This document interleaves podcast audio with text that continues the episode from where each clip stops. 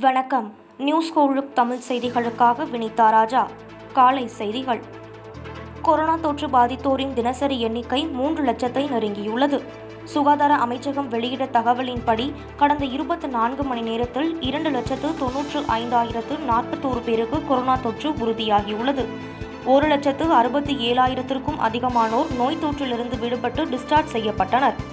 இதுவரை பதிமூன்று கோடியே ஒரு லட்சத்து பத்தொன்பதாயிரத்து முன்னூற்று பத்து பேருக்கு தடுப்பூசி போடப்பட்டுள்ளதாகவும் சுகாதார அமைச்சகம் தெரிவித்திருக்கிறது.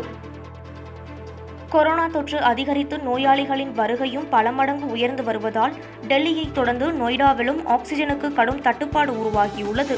இதையடுத்து ஆக்சிஜன் விநியோகத்தை முறைப்படுத்த அங்குள்ள ஆக்சிஜன் உற்பத்தி நிலையத்தில் உத்தரப்பிரதேச அரசு கண்காணிப்பை வலுப்படுத்தியுள்ளது.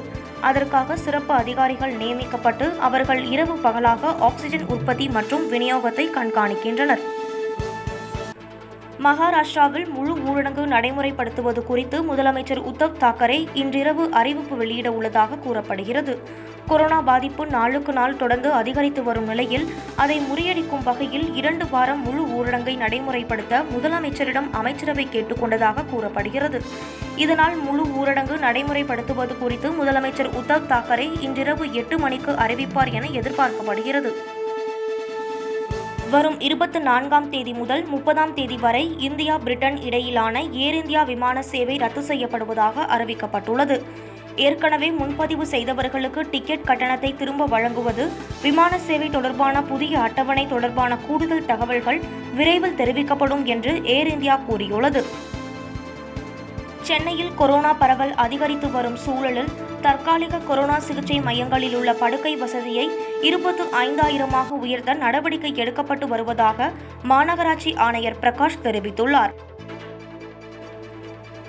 இரவு நேர ஊரடங்கு காரணமாக சென்னையில் இனிவரும் நாட்களில் இரவு பத்து மணி முதல் அதிகாலை நான்கு மணி வரை புறநகர் மின்சார ரயில் சேவை ரத்து செய்யப்படுகிறது. மேலும் ஞாயிற்றுக்கிழமைகளிலும் குறைந்த எண்ணிக்கையிலான ரயில்கள் மட்டுமே இரண்டு மணி நேரத்திற்கு ஒருமுறை இயக்கப்படும் எனவும் முன்களம் மற்றும் அத்தியாவசிய பணியாளர்கள் மட்டும் பயணிக்கலாம் என தெரிவிக்கப்பட்டுள்ளது. தமிழகத்தில் மருத்துவ சிகிச்சைகளுக்கு தேவையான ஆக்சிஜன் கையிருப்பில் உள்ளது என்றும் உபரியாக உள்ள ஆக்சிஜனை அண்டை மாநிலங்களுக்கு அனுப்பினாலும் தட்டுப்பாடு ஏற்படாது என்று தமிழ்நாடு மருத்துவ பணிகள் கழகம் தெரிவித்துள்ளது.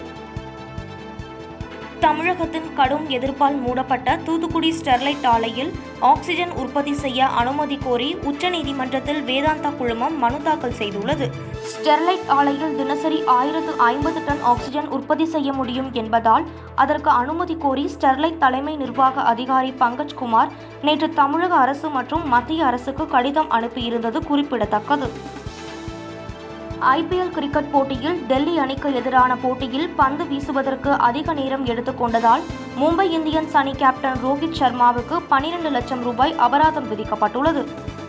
இத்துடன் இந்த செய்தி தொகுப்பு நிறைவடைந்தது. நன்றி வணக்கம்.